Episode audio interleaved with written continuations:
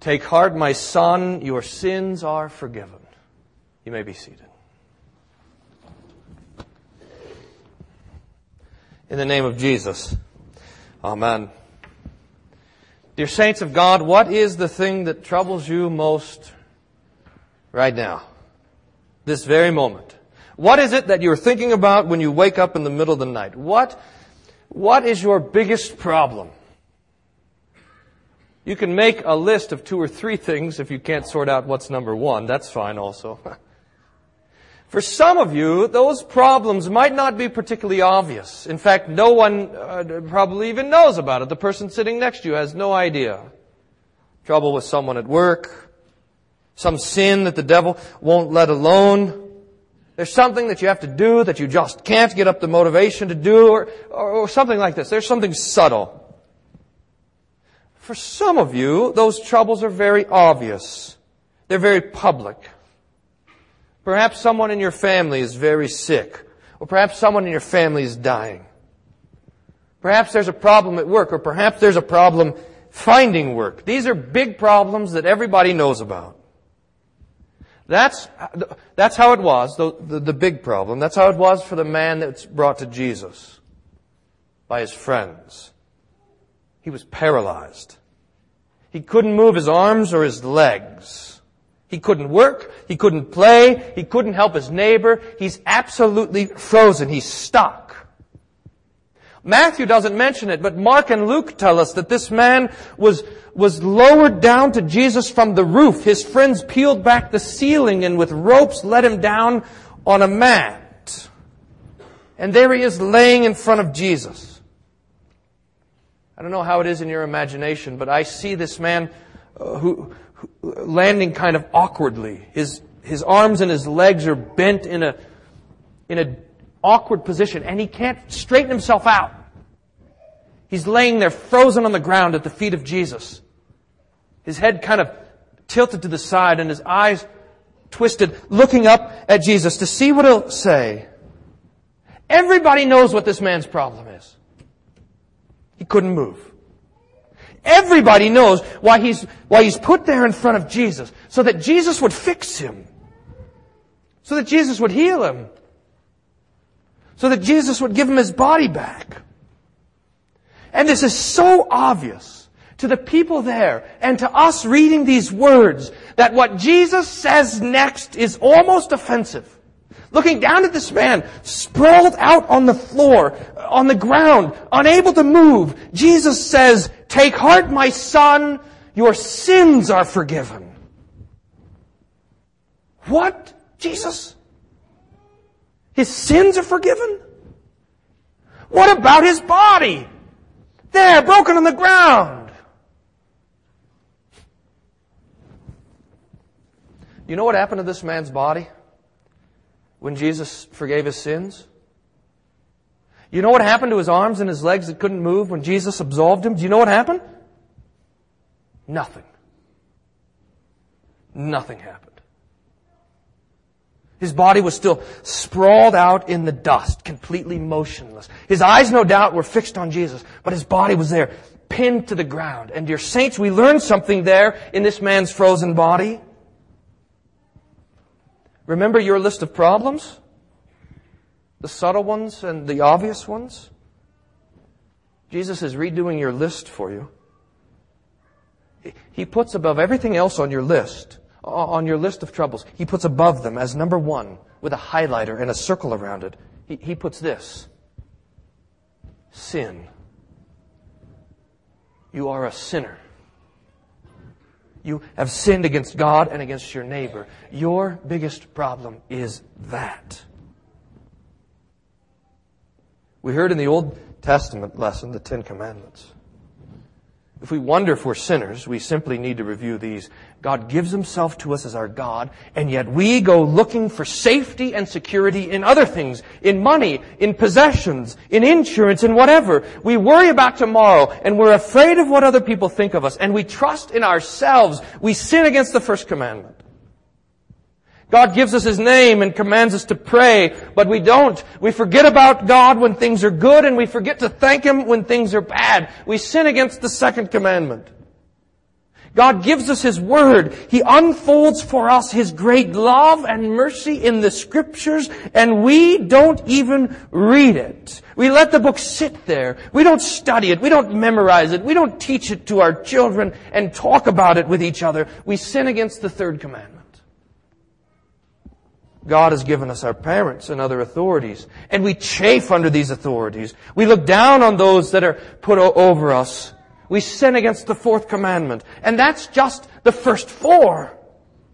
The scriptures command us to love the Lord with all of our heart and all of our soul and all of our mind and all of our strength and to love our neighbors, ourselves, and we hardly even manage to get past loving ourselves. We are sinners and that's our problem. Our, bigging, our biggest and our most pressing problem. Even if we don't know it or we don't feel it, it is, it is our problem that needs to be dealt with. And Jesus tells us, when he looks at this man sprawling on the ground, whose, whose issues are obvious, and he says to him, my son, take heart, your sins are forgiven.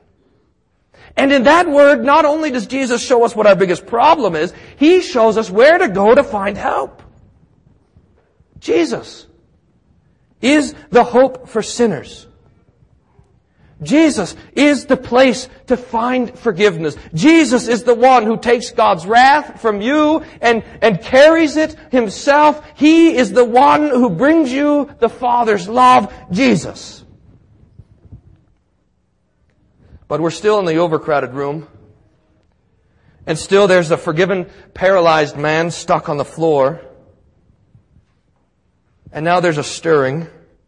It's not in the man's body, it's among the scribes and Pharisees. They start to grumble among themselves about what Jesus says here. After all, it's only God who can forgive sins, and this is explicit in the Old Testament. God is the only one who ever forgives. And here Jesus says, I forgive you.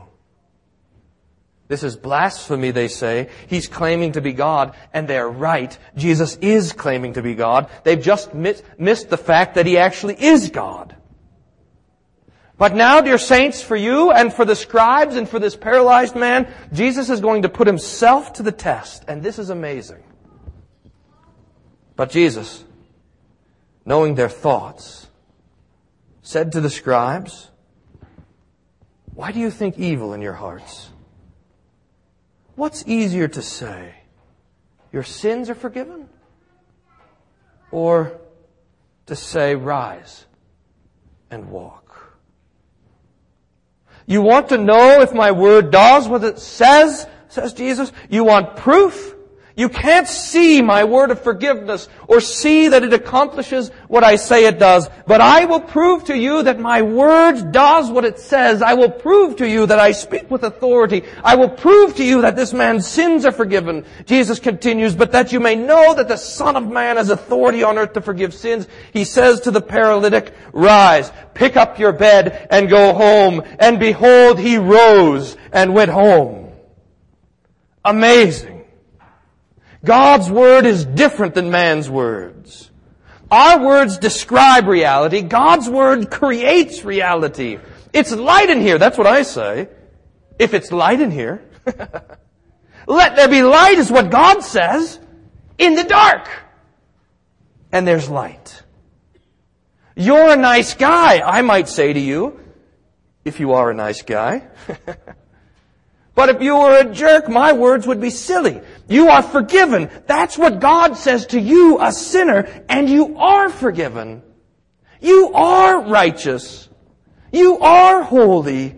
God's Word makes it so. That's what the gospel is, what the absolution is. When you hear you are forgiven, it's not a description of how things are. It's not a description of you. It's making things so. Because this is a living, active Word. It is a Word that takes all of your sins and, and casts them as far as the East is from the West into the depths of the sea onto the shoulders of Jesus.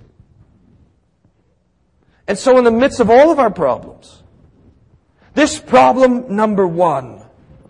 The first thing on your list, your sin. It's been taken care of. It's been covered. Covered with the blood of Jesus. Covered with the robe of, of His righteousness that's put on you at your baptism. He, He's taken it away. He's, he's dealt with the problem. In the absolution given to you, your sins are forgiven. And this is wonderful. And there is one more thing about this word of forgiveness. For our Jesus has not only put this word of forgiveness into your ears, but He has also put His word of forgiveness into your mouth. Today we have LWML Sunday, Lutheran Women's Missionary League. It's a, a marvelous institution that's given itself over to support the mission of the church. But what is that mission? You know how your number one problem is sin? That's also your neighbor's number one problem as well.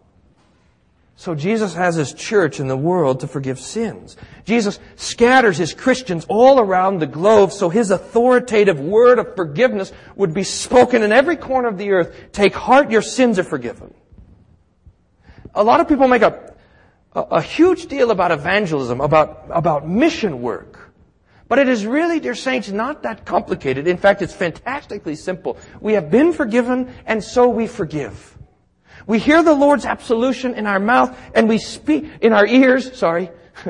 we hear it with our ears and we speak it with our mouth. And, and the same authority that, that that word has when it's spoken to you, it, it has the same authority when it's spoken by you. When the father forgives his children. When the wife forgives her husband. When the friend forgives his friend.